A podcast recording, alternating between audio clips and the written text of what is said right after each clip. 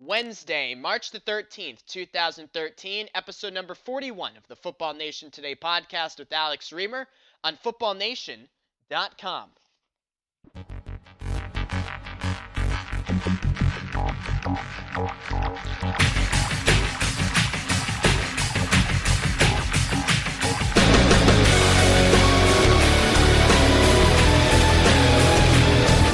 Welcome inside episode number 41 the Football Nation Today podcast, hosted by yours truly, Alex Reimer, published every Wednesday on footballnation.com. And for your downloading convenience in the iTunes Store, please subscribe to the Football Nation Today podcast in the iTunes Store if you've yet to do so.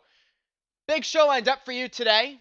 The NFL League year has officially begun, so happy new year to all you football fanatics out there. Also, free agency officially began yesterday, Tuesday, and that's what we're talking about today. Free agency bonanza. Coming up in a few moments in our first down segment, we'll speak with one of our good friends of the show, Sal Capaccio, sports radio host up there in Buffalo, Sports Radio WGR. Also, check out Sal's work on his website, salsports.com. Keep in mind, Sal and I spoke at about mid afternoon on Tuesday, so depending on when you listen to the show, some of the details may be a little bit out of date. As Sal, again, is Buffalo guy, so we talked a little bit about the Bills situation.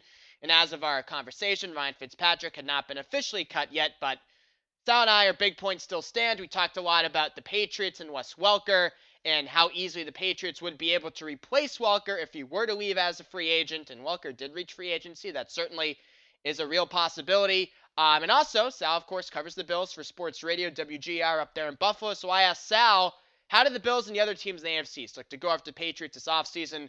What did the Jets do with Darrelle Revis? The Ravens, how are they going to surround Joe Flacco now that they've traded Anquan Boldin?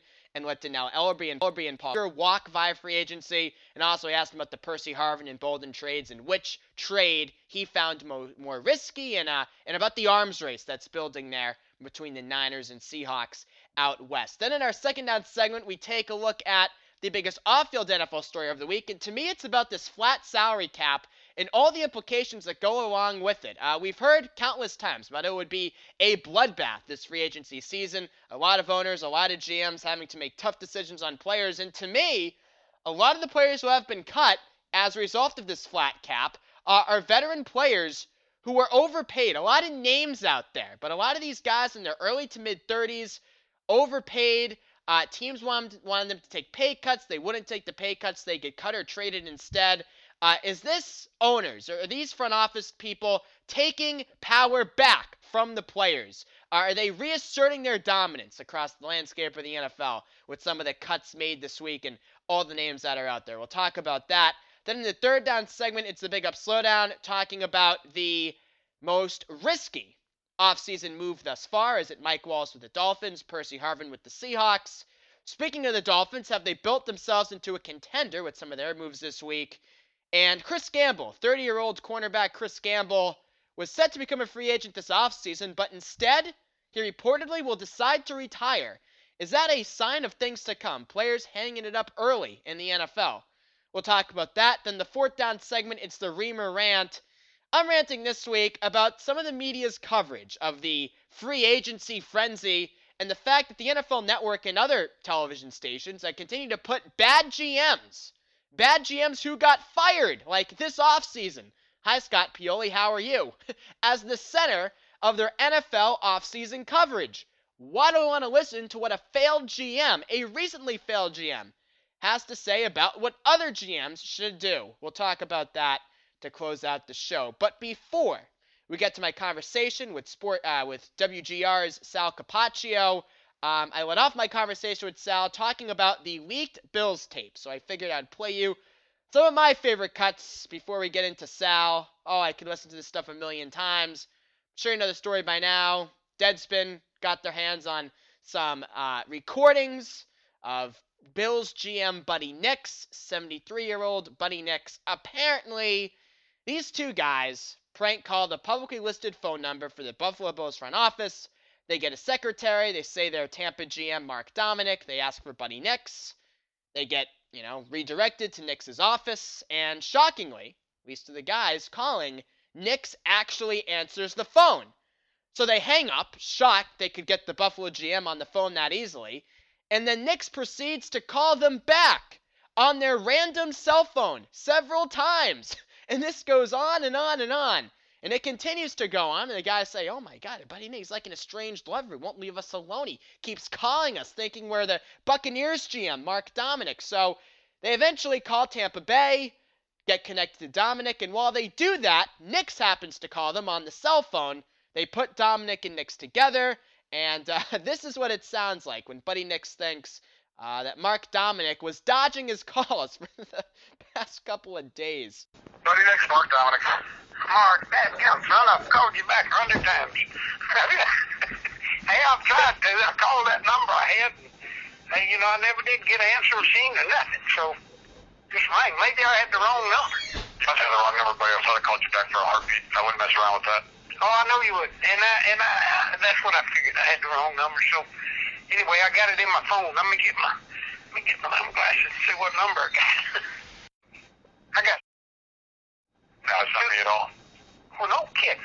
No, it's not my number at all. Well, oh, let me get it. Yeah, please. Uh, I don't know how to. I got that. No wonder I ain't getting nobody. Put it on me. I mean, oh my god, that will never ever get old. I tried to call you about a million dadgum times. No answer machine, no nothing. I mean, oh my god, how embarrassing for Bills fans. I mean, your GM doesn't even know how a phone works. I mean, I got a million times, no answer machine, no nothing. Oh, let me get my glasses here, see if I have the right number. I mean, really? That's how NFL GMs communicate? They play phone tag with each other? And he could call up Bill Belichick you know, he'd say, "Oh, hey, I'm Ryan Grigson of the Colts. You know, and Bill's calling you back on your random cell phone number. You know, four or five times in a row, trying to play phone tag with another GM. I mean, come on, is that really how it works? I mean, these GMs don't share uh, phone numbers with each other, don't share email addresses with each other. You know, don't have you know front office, they don't have the numbers of the other secretaries on their phones. I mean, Buddy Nix just goes in there, receives calls from random. You could, I could call Buddy Nix right now. So, hey, buddy. Buddy, Bill, mm, Bill Belichick, want to talk a deal? Give me a call back. And he would call me back on my cell phone number. Hey, Bill, how are you? Been trying to call you. No answering machine, no nothing. Call you dead gum million times. I mean, my God.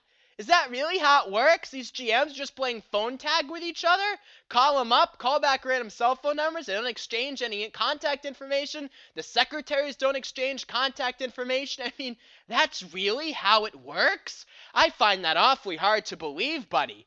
I mean, my God.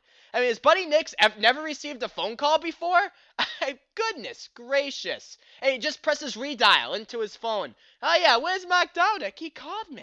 He called me, I swear. And I love how Dominik thinks he's crazy. He's like, oh, God, I mean, this is why I didn't give Buddy my phone number. Don't have to deal with crap like this. No, Buddy, no, that's not me, Buddy. I don't mess around like that. I mean, my God, you could almost hear the disdain in his voice. But this was legitimately Buddy Nix because Nix, of course, throws former Bills quarterback Ryan Fitzpatrick under the bus. Take a listen to this. Are you guys moving anybody? Well, no, I don't think so. I mean, you know, we we're still struggling here with with our quarterback. You know, yep. Fitzpatrick. Yep.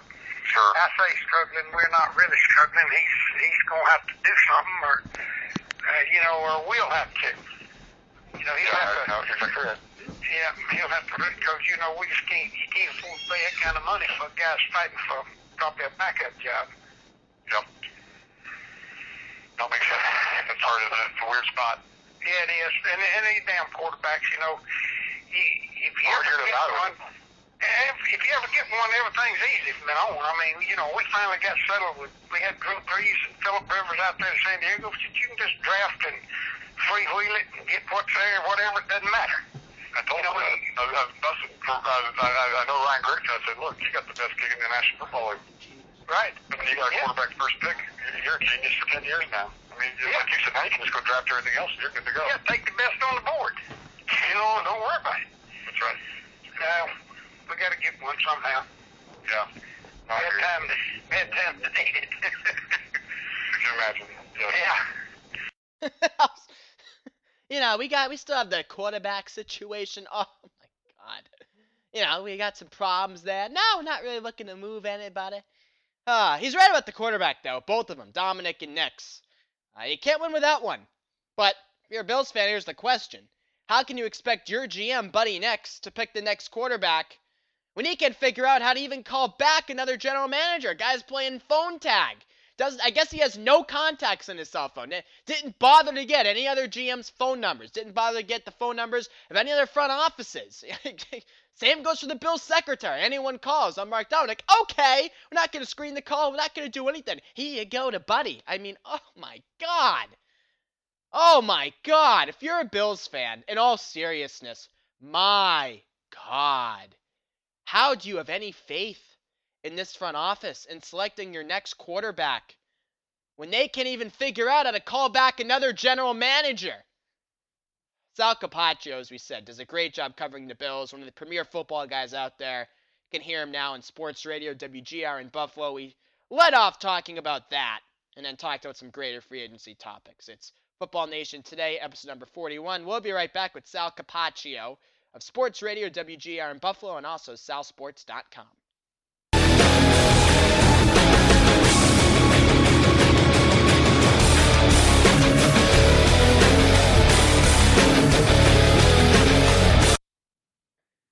Welcome back, Football Nation today. Alex Reimer. It's our first down segment. NFL free agency officially underway. To help us break it all down, welcome back a good friend of the show, Sal Capaccio. You know him from Sports Radio, WGR up there in Buffalo. Sal, how are you? Pretty good. It's a uh, wild week, obviously, Alex. So uh, a lot to keep our ears to the grindstone and get after this week for sure. We appreciate the time, Sal. First question I want to ask you. We talked about this briefly off the air. Buddy Nix, this whole Deadspin report. I mean, wow. Uh, how are Bills fans feeling today, knowing that their GM uh, apparently doesn't really know uh, how the phone works, or doesn't have really any other phone numbers of the GMs, uh, you know, in his repertoire. He has to, thinks he has to call secretaries and stuff. But what do you make of this story? Well, first of all, I don't really see what the big deal is because thousands of people listen to my phone conversations every every Saturday when I'm on the radio. You know, I mean, I take yeah. phone calls and I know people are listening. So you know, uh, obviously it's embarrassing. It's embarrassing for the Bills. It's embarrassing for Buddy Nix. I feel bad for him. The guy's in his 70s. He's not, um, you know, I guess the first logical place that people are going to go is, well, he's too old to understand, and why is he, like you said, you know, not calling these guys directly? I mean, I don't know. I don't know the inner workings of these general managers and what their relationships are to each other. I feel bad. I think that what was done here was illegal, um, and I think that um, it fates obviously the Bills in a pretty bad light, considering the fact that they're already a team that takes enough hits for having a uh, you know an old general manager, an old coach that they had, you know, and they had Marv Levy come back, and then Chan Gailey wasn't you know a spring chicken, but you know it's just uh, more piling on to an organization that continues to get piled on. I'm not even saying it's not deserved.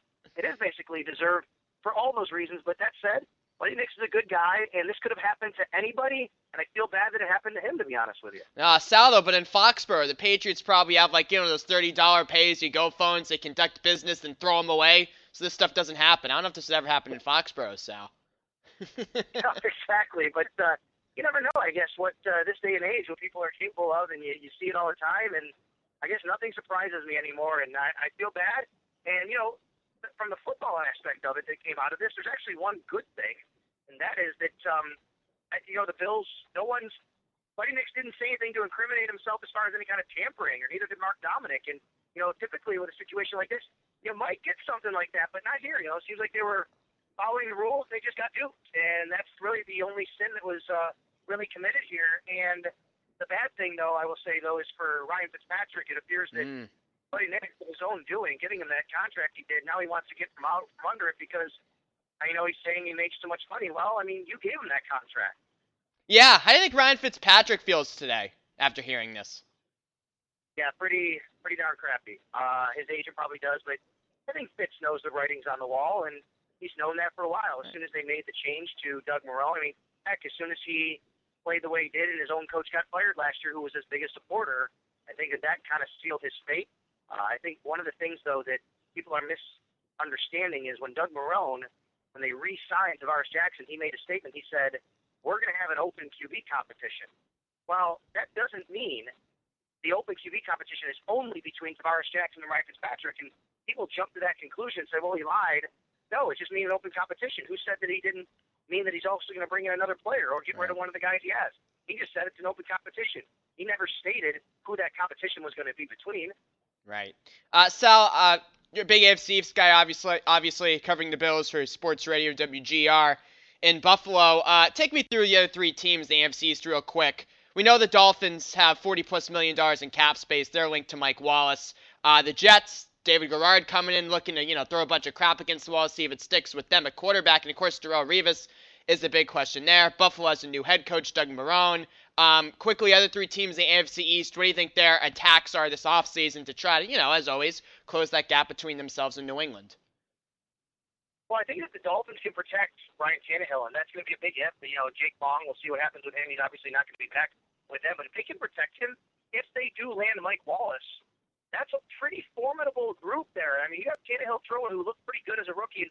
Now think about this for a second. You got Wallace, you got Brian Hartline as a number two, as an excellent receiver, and then you move Davone Bess who had 800 yards receiving. Is your number three guy? I mean, most teams in the league would pretty much kill to have right. a group that had those kinds of numbers and that kind of talent. That's you try to cover those guys for four quarters. There's not many teams that have those kinds of DBs that will be able to do that. I like what Miami's doing. Um, they were pretty solid anyway, as it was last year on the defensive side of the ball. We'll see what happens with their running game. Uh, obviously, it doesn't look like Reggie Bush is going to be back there. So I like the strides Miami's taking. They have more money. We'll see where they go with that money and if they can uh, improve the roster. The Jets, they're a tire fire right now, and I think it's going to get worse before it gets better. Uh, when David Garrard might be your answer at quarterback, then you have no answer at quarterback. And things are getting uh, things are looking pretty bleak right there. And obviously, in the defensive side of the ball, losing Mike Pettine, the defensive coordinator, to the Bills, by the way, looks like you know without Bart Scott now, without uh, Calvin Payson, those guys they got rid of. Not that those guys were world beaters, they weren't. But even uh, not, they cut and pull on now, and you know that's a big defensive lineman that uh, did some things. So as far as the Jets are concerned, uh, I don't see them uh, doing anything except getting worse this year, taking a step back. The Bills might be worse. They might be. It all hinges on what what uh, they can do at the quarterback position. Do they sign somebody? Do they draft a rookie? Will that rookie play? Does head coach Doug Marrone and Newton Nathaniel, Hackett, offensive coordinator, uh, come in and uh, you know do some things that maybe people don't expect? I'm being optimistic when I say that because, quite honestly, the Bills have too many holes right now, Alex, and they'll probably be just as uh, poor as they were last year in the win loss total, if not maybe worse. So hmm. leaves the Patriots. What are you going to do? You got Tom Brady, you got Bill Belichick, and if they're a division to lose once again. If you were the Jets, Sal, uh, Darrelle Revis, would you trade him this offseason? Yeah, of course I'd look to do that. I think that right now it's becoming a point where uh, they're not winning with him. Right. So why keep him around? I don't think he's a difference between them and the playoffs now. Yeah. And as good as he is, and I understand there's a PR element to it. He's a great player, and you know he helps put fannies in the seats.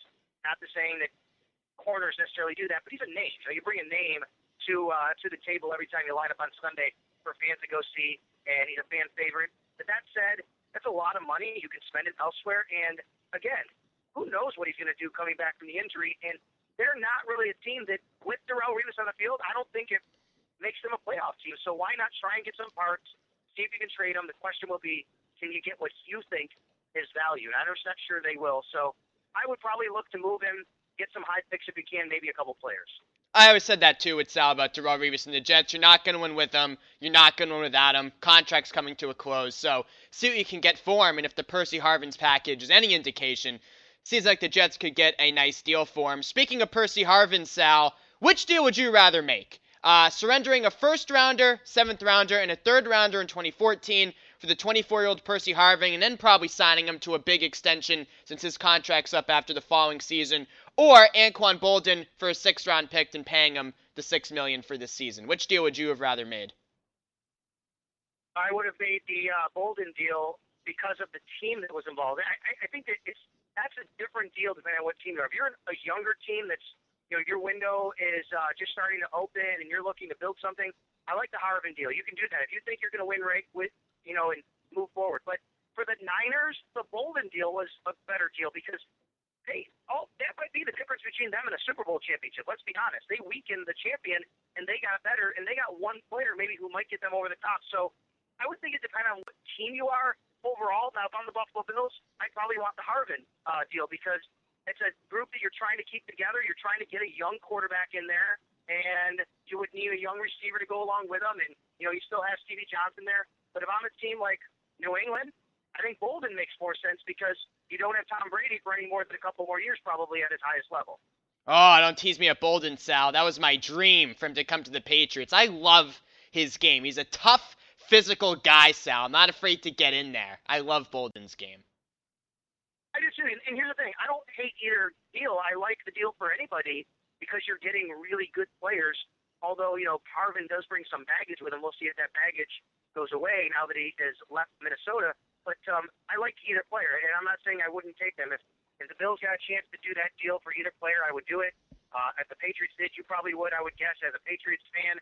But uh, I think it depends on your situation. If you think you're one player away, Anquan Boldin can be that player. If you think that you're building something, you need dynamic player for the next five, six years, then of course Percy Harvin is that guy. And I don't think that's too much to give up if you think you're in that situation. Patriots observer, Sal. We're unbiased here in the media. You know that. Come on. Um, but yeah. um, a few more questions on the Boldin Harvin deals. I think it's interesting. 49ers Seahawks. Is this maybe the next great arms race in the NFL? Um, maybe, or next great arms and legs race. You know, yeah, there we go. Such a need, Alex. Right? I mean, it, it's not about the arm anymore. It's about the complete package of the, of the quarterback. Now, of course, we can say that. Well, still, there's been no running quote unquote quarterback to win a Super Bowl because the guy who won it was Joe Flacco. But let's be honest. Mean, the way that this league is going, you need a guy who can do a little bit more than just sit back and throw darts all over the place. Although you know Joe Flacco won the Super Bowl doing that, uh, the way this league is going and the way teams are spreading the field, you need athletes on the field. Um, I think that we are seeing a, a new day and age. We're seeing like we saw maybe in the mid '80s when we had just a whole resurgence of quarterbacks. And I remember we dipped in. I remember thinking, Alex, when I was you know about your age, you know, I was in the mid '90s, and I was thinking, boy, you know, we're void of a lot of really good young quarterbacks in this league, and now the cycle's changed again. So it's not just those two. So I agree with that statement, but I think you have to expand that out. I mean, you have a lot of dynamic quarterbacks in this league, and I think there's going to be some coming into this league even over the next few years we have to keep an eye on. Uh, about the Boldin goes from the Ravens to the Niners. Uh, I look at this and I say, why would the Ravens not want to pay Boldin the extra two million, and not even two million if you read some of the recent reports? Uh, he was asking for. I mean, don't you need to surround Joe Flacco with the best weapons possible? That's a really good question, and uh, I've been debating this with some other people too, in the exact kind of way you put it. And you know, I think what I've settled on is number one, I think Ozzie Newsome is the best GM in football, so I don't really question a lot of what he does. Uh, a lot of other teams they make this move. I'm like, what the heck are you doing? You're stupid. But I can't say that about Ozzie Newsome. He's made so many terrific moves. He's built a Super Bowl champion basically twice now, um, and they're in contention every year for a Super Bowl championship. So that's number one. I don't want to err on the side of blaming Ozzie. I would rather err on the side of, okay, I'll give Ozzie, you know, the benefit of the doubt. Number two is, if you're a Super Bowl champion, like they are, you're obviously pretty good already. So taking one piece away isn't going to kill you. You must have some pretty good talent on that team. And you know what? They had to save some money. So again, I'll go back to Ozzie Newsome knows what he's doing. He's one of the best GMs, if not the best GM in football. He felt it was more wise to save that money, spend it elsewhere, some other holes they had because they were up against the cap. Yes, for you and I and any team out there, we would love to have Anquan Boldin, especially at that rate, and wonder why can't you pay him? But you know what? I'll give Ozzie Newsome the benefit of the doubt because he's proven time and time again he knows what the heck he's doing. What Patriots and Wes Welker, another situation there. Um, is Welker worth more to the Patriots, you think, Sal, than any other team on the market? I don't know if he's worth more to the Patriots than any other team. I think he's worth a lot to almost every team, but he's a big part of what they do. You know, the funny thing is you say that he may be more valuable to them than any team, but at the same time, I don't know if they don't feel that they can just replace him a little easier than anybody else would. You know, you've seen what you guys can do there by bringing in a mm. Julian Edelman and you know having the kind of guys in in Woodheads and those just under underrated guys, I guess you'd say, that can just step up and do mm. a lot of things. It's, it's happening over and over again with the New England Patriots. So, yeah, he's probably more valuable to them than almost any other team. But at the same time, I don't think the Patriots are going to really worry too much if they have to replace him with a guy that they feel they can plug in to their system. The funny thing is, though, Sal, and maybe it's just a situation that we follow the Patriots so closely here, we more closely scrutinize them than other areas, and maybe our uh, maybe our perspective gets thrown a little out of whack. But I mean, I look at the Patriots. People say, "Oh, they can replace Welker easily." I don't know. I mean, the last time they successfully drafted a wide receiver was Deion Branch in 2002. Haven't drafted another wide receiver since who's worked out, besides Edelman in the seventh round. Uh, haven't really brought in many free agents recently to a lot of success. Joey Galloway, Chad Johnson. They were even upset with Brandon Lloyd's production last season. Um, Gronkowski, Hernandez, those guys have shown the inability to stay healthy for a full season and postseason, like Welker always has. So I don't know, Sal, how easy it would be for the Patriots to replace Welker, who has 100 plus receptions in five of his six years as a Patriot. Well, the thing I I agree with that. You know, he's he's very hard to replace. My point is, I think they're in a position in that team with that system and that quarterback to be able to replace him better than anybody else would be able to. You know, you you lose a guy like that, of course he's going to hurt. You know, he's going to hurt the Patriots, and if he leaves, you know, it's it's going to be a, a, a dent into their offensive system. But they're the type of organization that could recover from that a lot quicker, Alex, than any other organization, I think, because of who their quarterback is and because of the system that they run. And that said, if Welker goes to any other team, I don't know if he makes as big of an impact right away because they know so well how to use him in New England. And I don't know if anybody would really understand how to use him. I think most teams would really take Wes Welker and try to ask more of him than what he's actually suited to do, if that makes sense. You know, Oh, sure. so he would probably be, you know, put a lot more on his plate than what he has in New England, considering what he has around him, and it wouldn't work out as well because they just don't have that kind of quarterback. They don't have that kind of system. But I'd be, I wouldn't be, I wouldn't be happy if I left him in New England if he left, but I would feel comfortable that I have a good organization that knows what they're doing, will find a way to better replace him than most teams would be able to. All right, Sal Capaccio, Sports Radio up there in Buffalo, WGR. We know you got to go, Sal. So, final quick question: uh, What are you going to be following most for this week? Is it the Patriots and Welker and the cap space they have with Brady's extension? Is it the Ravens and what they do there? Is it Revis and the Jets? Is it the Niners and uh, Seahawks out west? Uh, what's your big storyline this week? Well, I think locally, of course, I think the Right. first thing I'm going to follow is what happens with Ryan Fitzpatrick. Uh, you know, the Bills have until Wednesday to make a decision on him. They have the second day of the league year, basically, which starts March 12th at 4 p.m. Uh, they have until till, till Wednesday the 13th, so they'll make a decision on whether or not they're going to pay him three million dollars and keep him around. So that's the first thing that I'll keep an eye on. But nationally, when you go outside of Buffalo, I think the Dolphins are a team that I'm keeping an eye on because you know that's a team that uh, here in Buffalo we know all too well, as you do in New England. It's been a pretty much a rival, but you know, I, if they use that money wisely, they could be pretty good next year. I'm wondering who they're going to use that money on. If they do sign a Mike Wallace, if they uh, get some help on the offensive line, if they get more help on defense, I think that could be a team that really steps steps up and sticks out in my mind. So I think I'll keep an eye on uh, the New, the uh, Miami Dolphins, exactly what they do with all that cap space that they have. Sal Capaccio, WGR up there, Sports Radio Buffalo. Also follow him on Twitter at Sal Sports. Sal, we appreciate the time as always. Now you have a busy week ahead of you, so we'll talk to you later. We appreciate the time. Any time for you, buddy. Thanks, Alex. So again, big thanks go to Sal Capaccio, salsports.com, and Sports Radio WGR in Buffalo for taking the time out of a very busy week for him and coming on the program today. Uh, second down segment this week, as I said in the opening, but front office is sending messages. You know, there's a flat salary cap across the league this year, and we heard that it would be a bloodbath. Players would be cut left and right, and that has come to fruition to an extent. As this recording, 15 players who started all 16 games last season have been released. So there are a lot of everyday players out there, both on offense and defense. Certainly a lot more than there has been in recent years. Um, but the theme to me, above all else, thus far, early on in free agency, is that the owners seem to be reasserting themselves. They seem to be letting the players know that they're in charge and they're not going to overpay for it. We don't care what you've done for our franchise. We don't care if you've won a Super Bowl with us just a month and a half ago. Uh, if you're not going to acquiesce to our wishes, acquiesce to our demands, if you're not going to take a pay cut when we want you to take a pay cut, uh, we're going to cut your ass. We're going to trade your ass. We're going to get rid of you because we run the show here. And they're going to all say, oh, it's the flat salary cap. There's nothing we can do about it. But the bottom line is, you can still maneuver your way around this thing a little bit. The Patriots did it a few weeks ago with Tom Brady, giving him the three year, $27 million contract extension, freed up roughly $8 million in cap space for this offseason. Uh, the Steelers did it with Ben Roethlisberger, restructured his deal, freed up about six million in cap space this offseason. The Jets did it yesterday with wide receiver Santonio Holmes. Uh, it, this kind of stuff happens all the time. You can still find a way to kind of maneuver around the salary cap, even if it's not going to increase, like it largely won't this upcoming season. Or I guess now this current season, since the new year league year has begun. Um, but a lot of teams are using this flat cap as an as a way to get out from under some overpaid veterans who, you know, that don't want to take a pay cut. Fine, we'll get rid of you. To me, it's really about owners reasserting their dominance. You know, the Ravens traded Anquan Boldin over $2 million. Or as I was saying with Sal, you read the recent reports, even less than 2 million.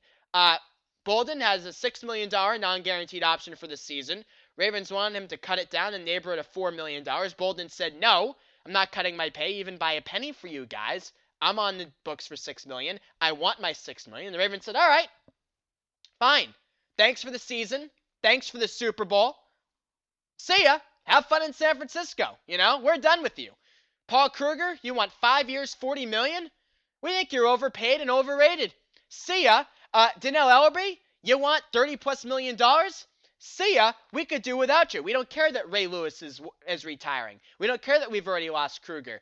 We think you're going to be overpaid. See ya. Uh, Ed Reed, hey, love you, mean it. Great Super Bowl run this year, but you're 34. You're not going to come to a deal on our terms? Reach free agency. See what else he got out there for you. The Colts had over $30 million in cap space when the offseason began. I'm not sure the cap situation is now. They've signed a number of offensive linemen, which I think was a good move for them. They need to continue to work to try to protect Andrew Luck as best they can, and their offensive line certainly needed some improvement from a year ago. Uh, they signed a cornerback, they signed a linebacker, Erik Walden, so the Colts have been fairly active. But at the start of the offseason, they had all the cap space in the world, had close to $40 million of cap space. Um, and they released Dwight Freeney. You know, see ya. You know, don't want to restructure a deal. I think we we think you're overrated. We think you're getting paid too much. See ya. The Colts wanted to re-sign Freeney. They could have. If they wanted to keep Freeney, they could have, but they didn't. The Cardinals cut 33-year-old safety Adrian Wilson. The Vikings traded Percy Harvin. Oh, you're gonna hold out on us this year? See ya. We made the playoffs without you. Antoine Winfield, you're getting long in the tooth. See you later. The Eagles cut Nnamdi Asomugha. Oh, you don't want to restructure to our liking? All right. Bye bye. Have fun on the open market. Uh, the Jets may trade Darrelle Revis. Woody Johnson's probably saying, this guy and his agent have been a pain in my ass the past number of years. I'm done with it. I don't care how good you are and you're healthy. See ya. We're going to trade you. The Rams cut Steven Jackson. The Giants cut Osi Umenyiora. The Falcons cut John Abraham. There are a lot of names out there. A lot of big names out there. I mean, you read the list. Antoine Winfield, and Adrian Wilson, DeAngelo Hall was cut. He was promptly signed up by the Lions. But you go on down the list, deep into deep into you know the free agency depth chart, if you will, and you see a lot of names you recognize. Oh yeah, I've heard of that guy. I've heard of that guy. Wow, he's a free agent. Uh, I think it's teams really trying to reassert their dominance. I think it's owners trying to reassert their dominance on these players. You don't want to acquiesce to our demands? Don't want to take a $2 million pay cut, Anquan? Fine, we're trading your ass. We're not acquiescing to you because, you know, it's a flat salary cap after all. Um, here's the thing, though, when handicapping this year's free agent market, uh, I don't know how many of these guys can play anymore. Um, you know, people say, oh, what do you think of Asomugha? What do you think of Freeney? What do you think of Abraham? How about Adrian Wilson? Patriots need a veteran safety. Wouldn't Wilson be great? And, you know, Richard Seymour is out there too. And, you know, my response always is maybe, but, you know, Wilson's 33, soon to be 34. Can he still play? I don't know. I didn't watch all 16 Arizona Cardinal games last season. Uh, the way I look at this free agent market, the best analysis I can give you is to me, as of this recording, there are a lot of solid veteran pieces out there who can complement a championship caliber core. You know, a team like the Patriots to me is the perfect example. And I'm sure you could use this for other teams, but I'll use, just use the Patriots.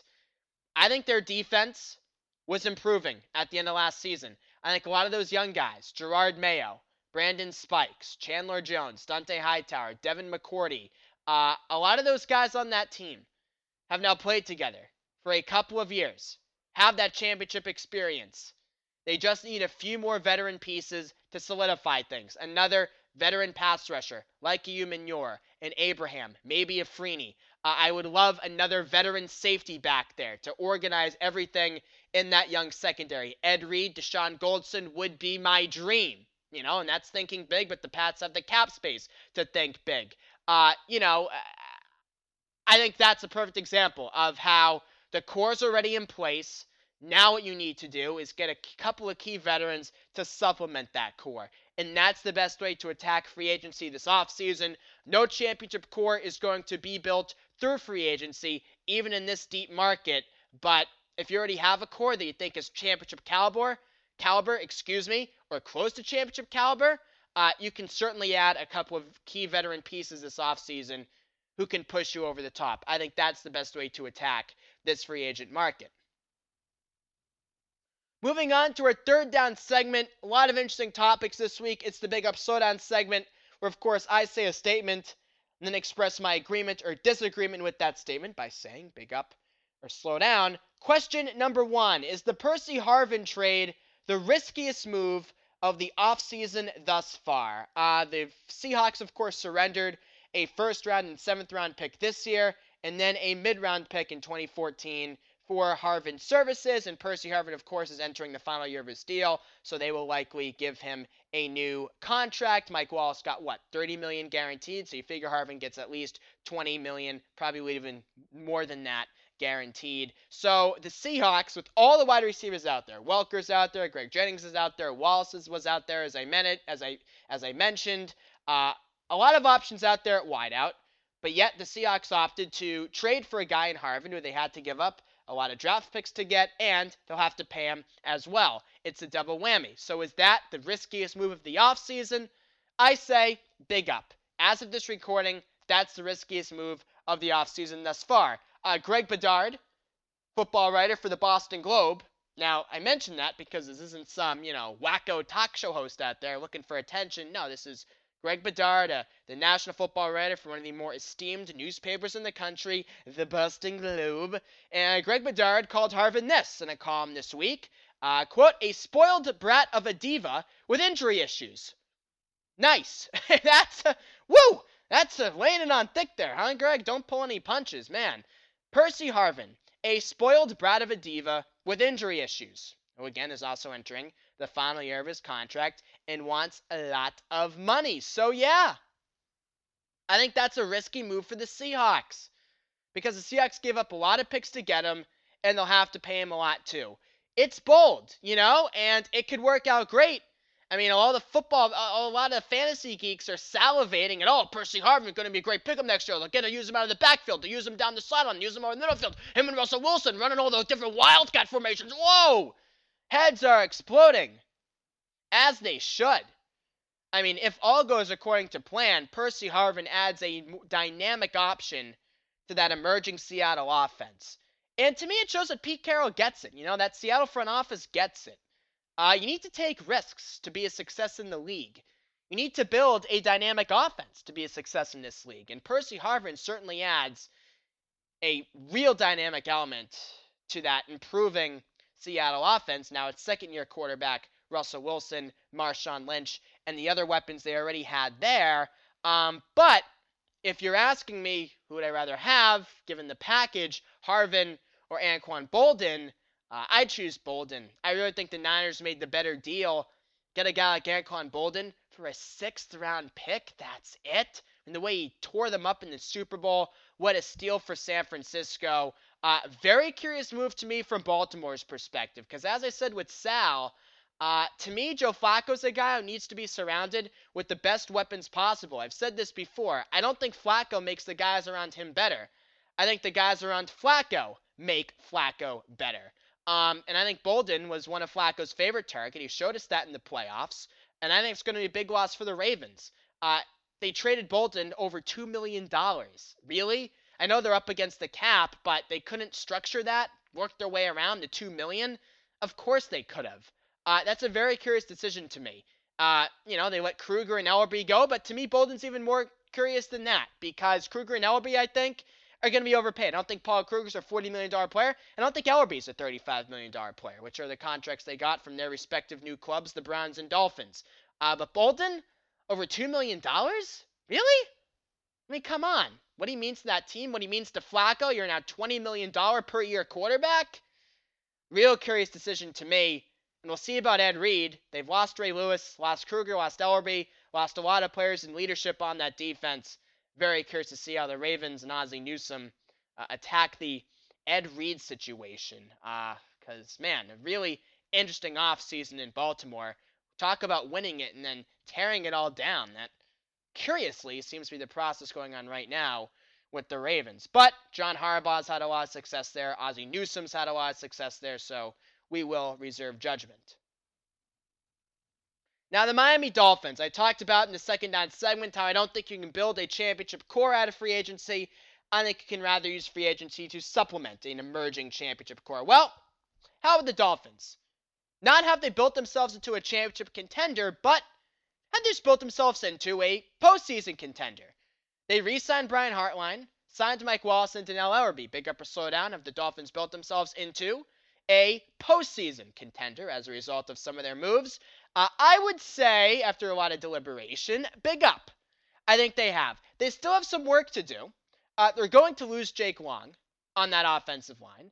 And I know you think Long's overrated. I know think he was overpaid, but still, you got to protect your quarterback, Ryan Tannehill's blind side, and you're going to have to replace Jake Long on the left side of the offensive line.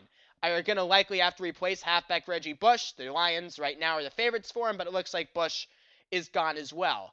Um, I like Ellerbe. He's a young athletic linebacker, good in pass coverage. I think he's a nice complement to Cameron Wake and some of the other good pass rushers they have in that front seven. So I like the Ellerbe signing for them, though again, I think he is a tad overpaid. Um, I don't love the Wallace signing. Uh, I think the Hartline signing, frankly, is a better move for Ryan Tannehill and his development because Hartline gives Tannehill a nice check down option uh, which is very valuable for a young quarterback like that. A guy like Wallace, I don't know. I mean, 30 million in that neighborhood guaranteed for him seems like a lot of money. Because Wallace seems like a one trick pony to me as a wide receiver. He can run the deep route better than anybody. Neat. You know, I mean, a lot of the times when Roethlisberger threw him the ball in Pittsburgh, it was because Roethlisberger could hang back in the pocket for 8, nine, ten seconds. I mean, nobody could tackle him, so he just lobs it up there to Wallace. I mean, maybe in Miami he'll be allowed to do different things, but I don't know. I mean, to me, that's putting a lot of pressure on a second year quarterback in Tannehill to get Wallace the amount of looks he wants to get in the course of a game when really all the guy has shown an ability to do up to this point in his career is run the deep route. Uh, so to me, I don't want to shell out that kind of money for a home run hitter. I think the Dolphins could have allocated that money in a better way. I think Greg Jennings would have been a better fit for him. Uh, hell, Wes Welker, you know, maybe would have been a better fit for him. How would have, how would, how would sticking it to your divisional rival right there, right? Give Welker an offer to come back that you can't refuse. Um, you know, I, I would have focused on a better route runner to me than Mike Wallace. I think Wallace is a bit of a one-trick pony, and I don't love those guys who run a great deep route and that's it, because that's such a low percentage throw, especially with a younger quarterback like Tannehill, unlike Roethlisberger, isn't all that mobile. So he's not going to be able to sit back in the pocket for 8, 9, 10 seconds at a time and let plays develop 30, 40 yards down the field. So, you know, Wallace is a is, is a is a is, is a, a really sexy name. He'll get on a bunch of highlight reels. He'll make some spectacular catches this year, I'm sure. But was that the best way to allocate 30 some odd million dollars guaranteed uh, was it 60 overall over five years? Uh, I don't know. No, I don't love that move for the Dolphins, but they're certainly improved, and it's a weak AFC East besides the Patriots. Uh, the Bills GM can't even figure out how to call another GM back, and the Jets are going to make David Garrard their starter. So, hey, I mean, it's a weak division. It's a relatively weak AFC. That's what it projects to be again this year. I think the Dolphins can be 9 and 7, 10 and 6, which gets you in the conversation. No doubt about it. Um, but again, feels up to me. Wallace, not a huge, huge fan of that signing, especially for the money. Now, here's the last question here. Chris Gamble, free agent cornerback, formerly of the Carolina Panthers, was released late last week. And instead of testing the free agent market, reports say that Gamble is planning to retire from the NFL. So my question is, big up or slow down, is this a harbinger of things to come?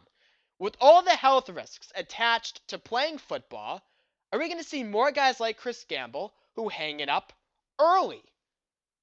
I say big up here. Yes, I think this could be a harbinger of things to come. It could be a new trend across the league because with the dangers now associated with playing professional football, playing in the NFL, many players like Gamble may say, you know, I'm 30 years old. I've made my money. I'm going to get out while I still have my wits about me, and I can do something else and live a long and productive life after football. Because in Gamble's situation, he's 30 years old. He's already passed the prime of his career for a cornerback. He's made the bulk of guaranteed money he's ever going to make. Gamble maybe looks at the situation and says, What am I doing here?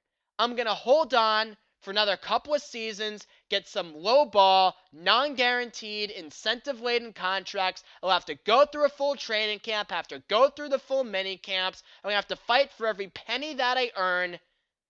And I've made the boatload of my money already. You know, I'm not going to get that big contract again. It's just not worth it for me to hold on. I think we may have seen the start of a new trend in the NFL. More guys like Chris Gamble hanging it up earlier rather than later. Closing out the show, it's the Reimer rant. A real quick one here because I know we're running long. But the NFL Network. I turned on the NFL Network yesterday, as I'm sure many of you did, looking for some free agency coverage, the latest news and rumors, because I can't keep up with Twitter during a week like this. I just can't. I mean, wake me up when something actually happens. I, I, can't stare at my Twitter feed all day. I just can't. And 95% of it is rumors and junk. Oh, you know, reports say that, you know, three teams in on Wes Welker. Now reports say no teams in on Wes Welker. Now reports say the Patriots have offered Wes Welker. Well, I mean, they've kind of given him an offer. He knows an offer is on the table, but no, no offer has ever been presented to Welker and his agent David Dunn. I use Welker because it's been all smoke, no fire with him thus far. Maybe that'll change later this week. Hopefully it changes later this week. Um, but, you know, it's, it's all smoke, no fire. Give me some fire. I can't just be staring at my Twitter. It makes my head spin. It gives me a popsicle headache. So I said, okay, I'm going to watch the NFL Network. They're going to sift through the tweets for me. They have all the guys on staff there. They're going to break it down, and I don't have to sift through the tweets myself. I'll have someone else sift through my tweets for me. That's how lazy I am here. I'm too lazy to even sift through my own Twitter feed. Okay, so someone else can do it for me. NFL Network, great. Uh, no, I turn on the NFL Network and whose mug do I see on my television screen? Scott Pioli, who failed miserably as GM of the Chiefs, uh, I don't know, just a few months ago. And Scott Pioli is talking to me and telling me about what teams should do. Uh, well, I got a, I got a news for you. It would be best to not follow Pioli's advice. Same goes for Matt Millen, who does work for ESPN. I mean, my God, do you really need Matt Millen to tell me what teams should do. You should do whatever Matt Millen doesn't say to do. Do the opposite of what Millen says. Do the opposite of what Pioli says. Hey, I saw the agree with Warren Sapp, but he's right. Oh, got the guy, got to have this Pioli guy on again. I'm sure you've heard that audio, right? Pioli was making his NFL Network debut yesterday, and Sapp was off screen, but his mic was still on. He goes, "Oh, they're gonna do the bleep and Belichick stuff. It's like the same stuff we had Mike Lombardi. Another failed GM, by the way. You know, we had Mike Lombardi do the F and Belichick F and angle. I'm so effing sick of this. All right, well, Warren, uh, you know, good to know you're unbiased in your analysis, but I, I agree with Warren Sapp there. Enough with Pioli. Sick of them. Sick of these failed GMs telling me what to do. If you knew what to do, you wouldn't be on TV. You'd be the guys who the guys on TV are talking about. So, please, stop giving me failed GMs. I'm going to have to go back to sifting through my own tweets, and we know what kind of backbreaking labor that is.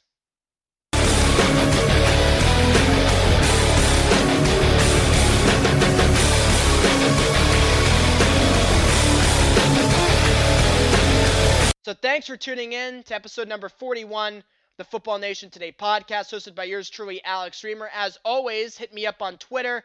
At Alex Reimer1 is my Twitter name. And also feel free to shoot me an email. A Reimer at bu.edu is my email address. Thanks go out to Sal Capaccio, host of Sports Radio WGR up in Buffalo. Follow him on Twitter at Sal Sports. Check him out, salsports.com. Also, cheap plug, I was a guest on the Titletown Sports The Jungle podcast this week.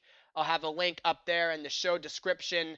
Uh, we talked a little Red Sox baseball, getting into that baseball state of mind, and also some NFL free agency as well. So thanks go out to those guys at Titletown Sports for having me on their show this week. So long, everyone. Enjoy the rest of your week. Enjoy the free agency bonanza. Hopefully, as the rest of the week goes on, there'll be more. Uh, sm- where there's smoke, there'll be fire. Uh, however that expression goes. Hopefully, we get some substance. You know, none of this rumor crap. And uh, we'll talk to you next on Wednesday. So long. Have a good week. Talk to you next on Football Nation today, next Wednesday.